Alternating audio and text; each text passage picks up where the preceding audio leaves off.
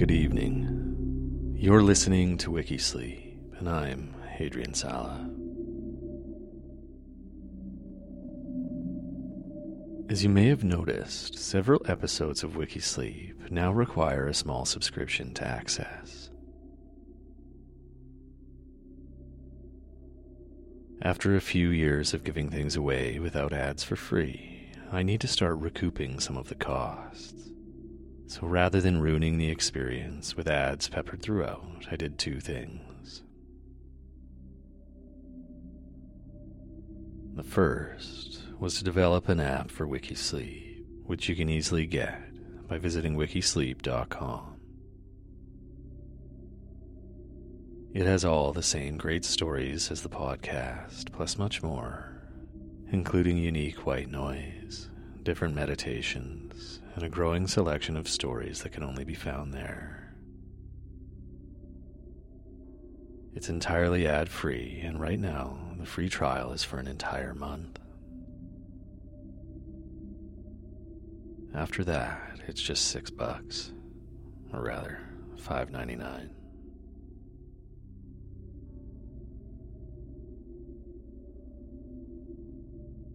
The second thing I've done is create a subscription base for the podcast. The cost is more or less the same as the app, but will help me to develop more unique stories for you. But in case you just need a voice in the background to help enrich your sleep environment, I've left a few episodes open without a subscription. But if you've been enjoying Wikisleep and find it effective, I would greatly appreciate you subscribing to the podcast, or even better, to the app, which will continue to evolve significantly over the next several months.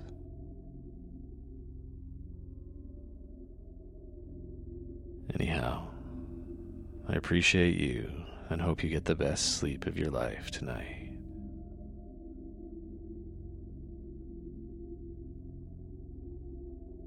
Now, for The Mask of the Red Death by one of my favorite macabre writers, Edgar Allan Poe.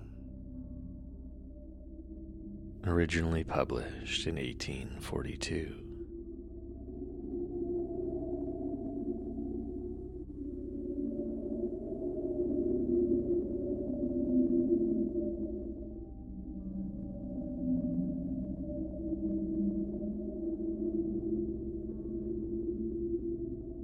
Red Death had long devastated the country. No pestilence had ever been so fatal or so hideous.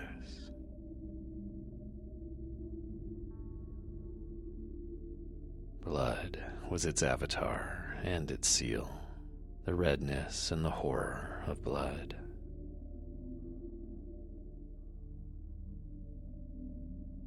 There were sharp pains and sudden dizziness, and then profuse bleeding at the pores without dissolution.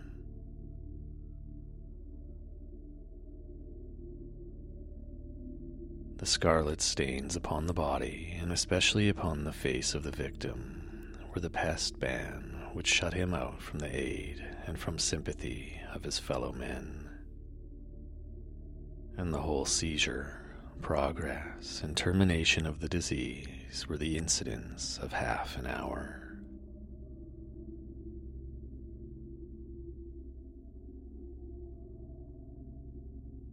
But the Prince Prospero was happy and dauntless and sagacious. When his dominions were half depopulated, he summoned to his presence a thousand hale and light-hearted friends from among the knights and dames of his court. And with these he retired to the deep seclusion of one of his castellated abbeys.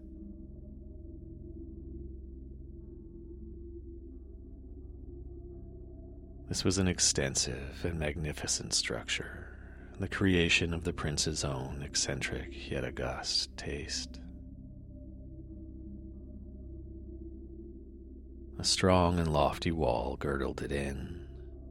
This wall had gates of iron.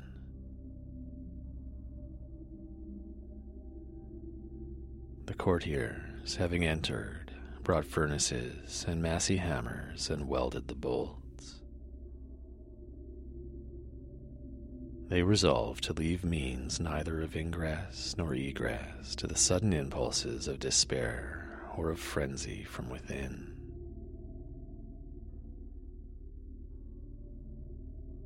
The abbey was amply provisioned. With such precautions, the courtiers might bid defiance to contagion.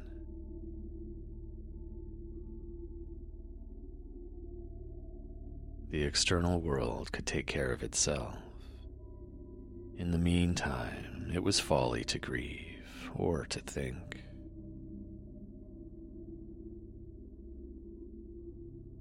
The prince had provided all the appliances of pleasure. There were buffoons, there were improvisatori, there were ballet dancers, there were musicians, there was beauty, there was wine. All these in security were within. Without was the Red Death.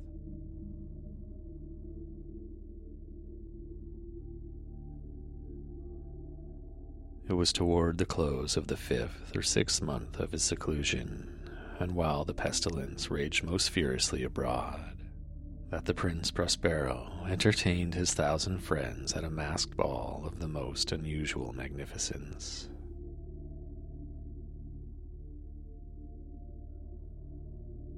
It was a voluptuous scene, that masquerade. But first, let me tell you of the rooms in which it was held. These were seven, an imperial suite. In many places, however, such suites form a long and straight vista, while the folding doors slide back nearly to the walls on either hand, so that the view of the whole extent is scarcely impeded. Here, the case was very different, as might have been expected from the Duke's love of the bizarre.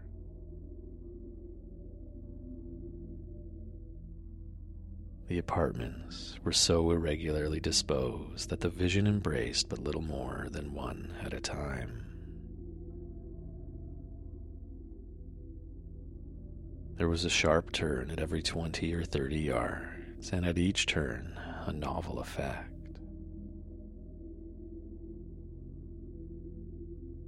To the right and left, in the middle of each wall, a tall and narrow Gothic window looked out upon a closed corridor which pursued the windings of the suite. These windows were of stained glass, whose color varied in accordance with the prevailing hue of the decorations of the chamber into which it opened.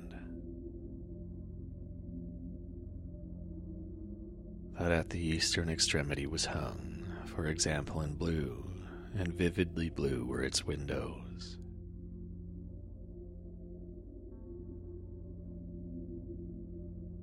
The second chamber was purple in its ornaments and tapestries, and here the panes were purple.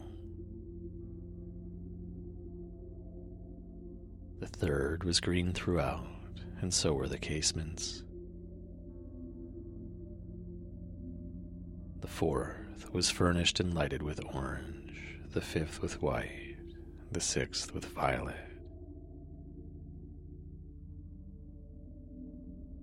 The seventh apartment was closely shrouded in black velvet tapestries that hung all over the ceiling and down the walls, falling in heavy folds upon a carpet of the same material and hue.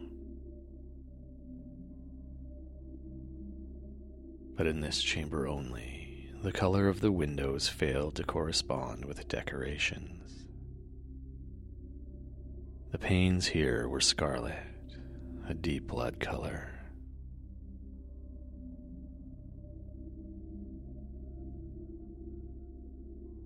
Now, in no one of the seven apartments was there any lamp or candelabrum amid the profusion of golden ornaments that lay scattered to and fro or depended from the roof. There was no light of any kind emanating from lamp or candle within the suite of chambers. But in the corridors that followed the suite, there stood, opposite to each window, a heavy tripod bearing a brazier of fire that projected its rays through the tinted glass and so glaringly illuminated the room. And thus were produced a multitude of gaudy and fantastic appearances.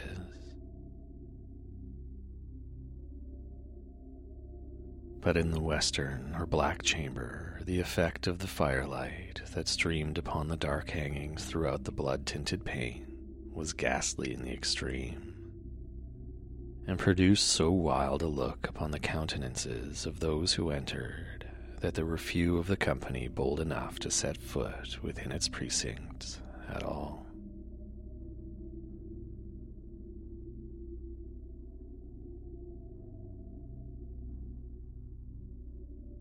It was in this apartment also that there stood against the western wall a giant clock of ebony Its pendulum swung to and fro with a dull, heavy, monotonous clang.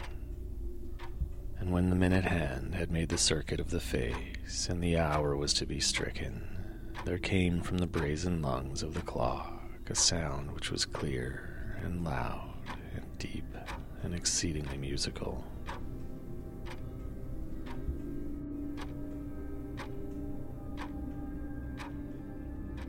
But of so peculiar a note and emphasis that, at each lapse of an hour, the musicians of the orchestra were constrained to pause momentarily in their performance to hearken the sound.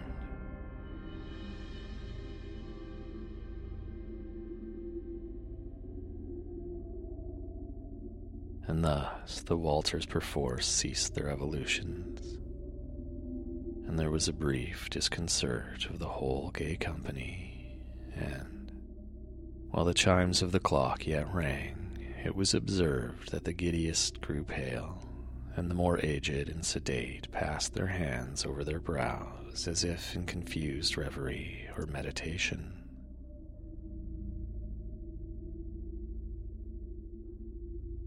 But when the echoes had fully ceased, a light laughter at once pervaded the assembly. The musicians looked at each other and smiled, as if at their own nervousness and folly, and made whispering vows, each to the other, that the next chiming of the clock should produce in them no similar emotion. And then, after the lapse of sixty minutes, there came yet another chiming of the clock and then were the same disconcert and tremulousness and meditation as before.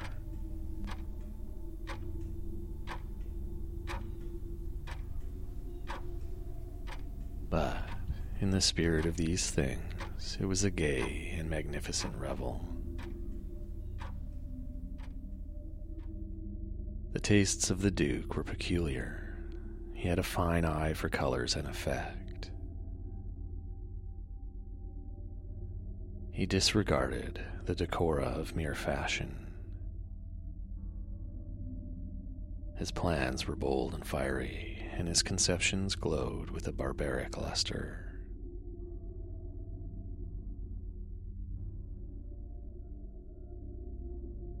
There are some who might have thought him mad. His followers felt that he was not.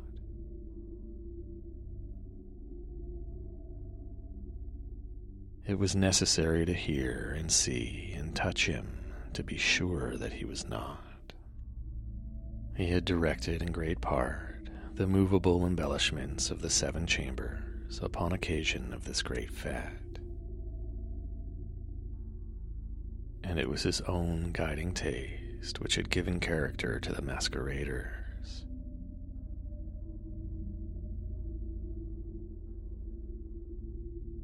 Be sure they were grotesque.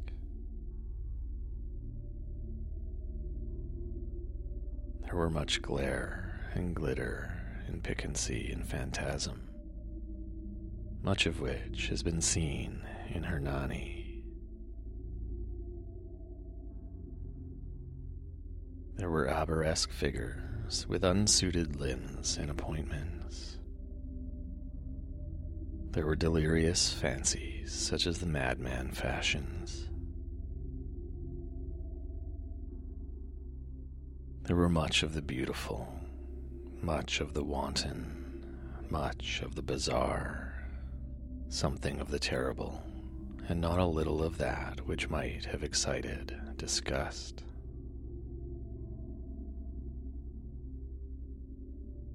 To and fro in the seven chambers there stalked, in fact, a multitude of dreams.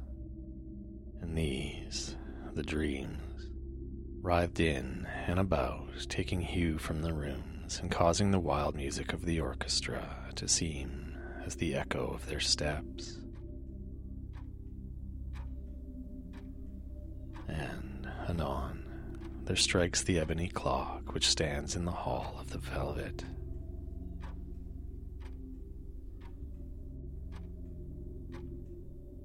And then for a moment, all is still and all is silence save the voice of the clock.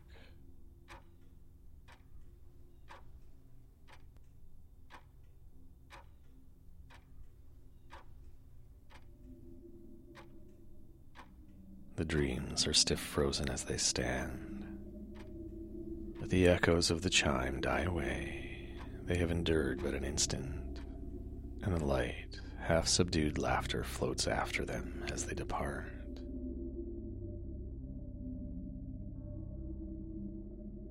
And now again the music swells, and the dreams live and writhe to and fro more merrily than ever, taking hue from the many tinted windows through which stream the rays of the tripods. But to the chamber which lies most westwardly of the seven, there are now none of the maskers who venture.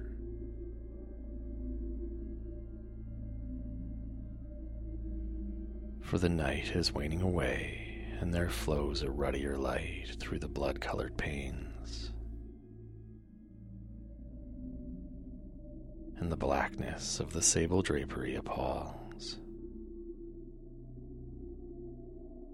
And to him whose foot falls upon the sable carpet, there comes from the near clock of ebony a muffled peal more solemnly empathetic than any which reaches their ears who indulge in the more remote gaieties of the other apartments.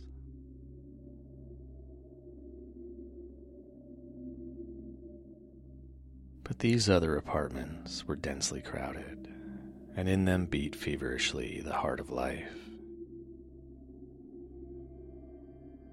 And the revel went whirling on until at length there commenced the sounding of midnight upon the clock. And then the music ceased, as I have told. And the evolutions of the waltzers were quieted, and there was an uneasy cessation of all things as before.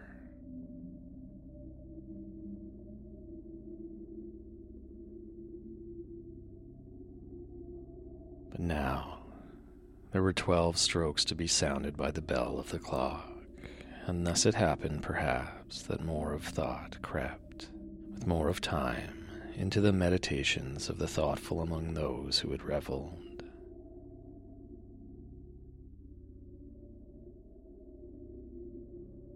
And thus, too, it happened, perhaps, that before the last echoes of the chime had utterly sunk into silence, there were many individuals in the crowd who had found leisure to become aware of the presence of a masked figure which had arrested the attention of no single individual before. And the rumor of his new presence having spread itself whisperingly around, there arose at length from the whole company a buzz or murmur expressive of disapprobation and surprise, and then finally of terror, of horror, of disgust.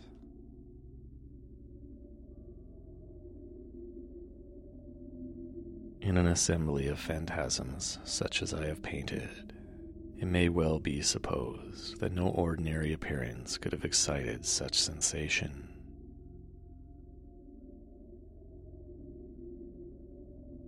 In truth, the masquerade license of the night was nearly unlimited. But the figure in question had out Heroded Herod and gone beyond the bounds of even the prince's indefinite decorum.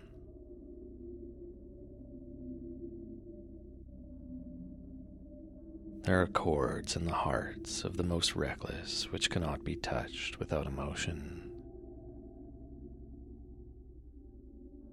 Even with the utterly lost, to whom life and death are equally jests, there are matters of which no jest can be made.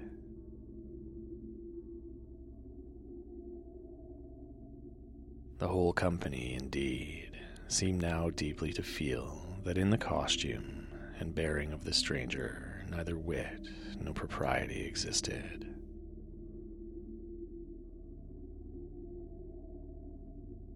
The figure was tall and gaunt, and shrouded from head to foot in the habiliments of the grave.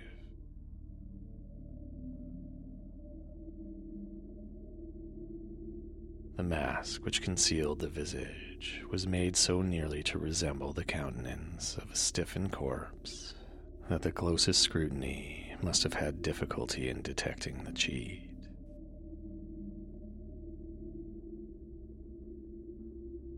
And yet, all this might have endured, if not approved by the mad revelers around. But the murmur had gone so far as to assume the type of the Red Death.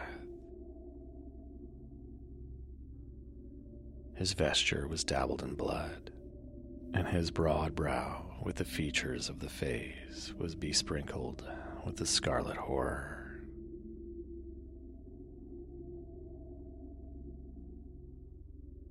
When the eyes of the Prince Prospero fell upon this spectral image, which, with a slow and solemn movement, as if more fully to sustain its role, stalked to and fro among the waltzers.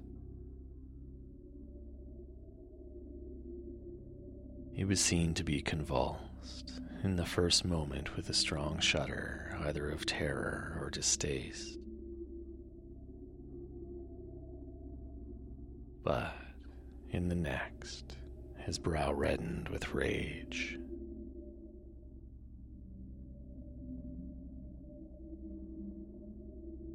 Who dares? he demanded hoarsely of one of the courtiers who stood near him. Who dares insult us with this blasphemous mockery? Seize him and unmask him, that we may know whom we have to hang at sunrise from the battlements.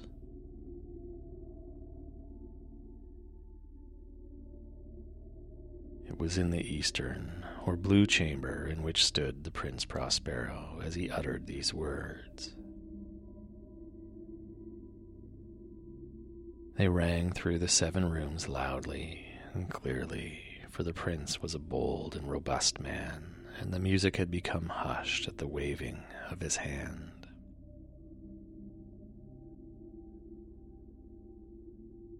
It was in the blue room where stood the prince, with a group of pale courtiers by his side.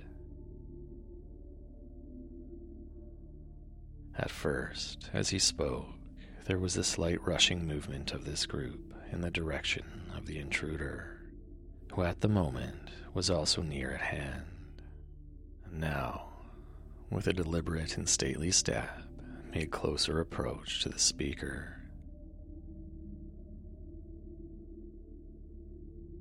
But from a certain nameless awe with which the mad assumptions of the mummer had inspired the whole party. There were found none who put forth hand to seize him, so that, unimpeded, he passed within a yard of the prince's person, and while the vast assembly, as if with one impulse, shrank from the centers of the room to the walls, he made his way uninterruptedly but with the same solemn and measured step which had distinguished him from the first, through the blue chamber to the purple, through the purple to the green, through the green to the orange, through this again to the white, and even thence to the violet, ere a decided movement had been made to arrest him.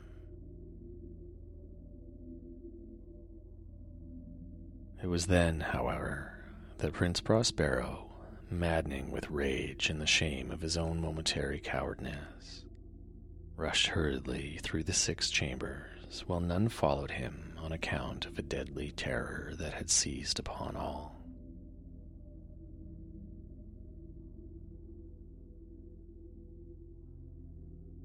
He bore aloft a drawn dagger and had approached in rapid impetuosity to within three or four feet of the retreating figure, when the latter, having attained the extremity of the velvet apartment, turned suddenly and confronted his pursuer.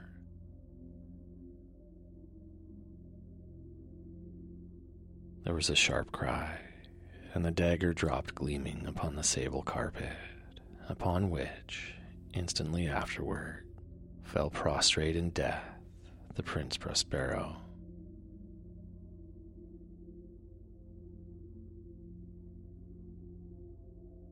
Then, summoning the wild courage of despair, a throng of revelers at once threw themselves into the black apartment and, seizing the mummer, whose tall figure stood erect and motionless within the shadow of the ebony clock, gasped in terrible horror at finding the grave cerements and corpse-like mask which they handled so violently a rudeness, untenanted by any tangible form.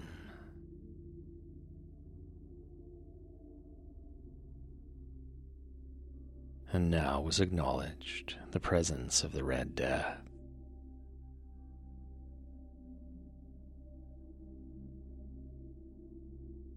He had come like a thief in the night, and one by one dropped the revelers in the blood bedewed halls of their revel, and died each in the despairing posture of his fall.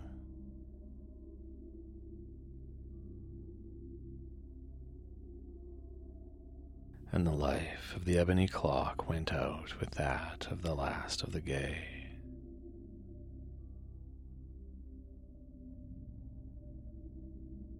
And the flames of the tripods expired, and darkness and decay and the Red Death held illimitable dominion over all.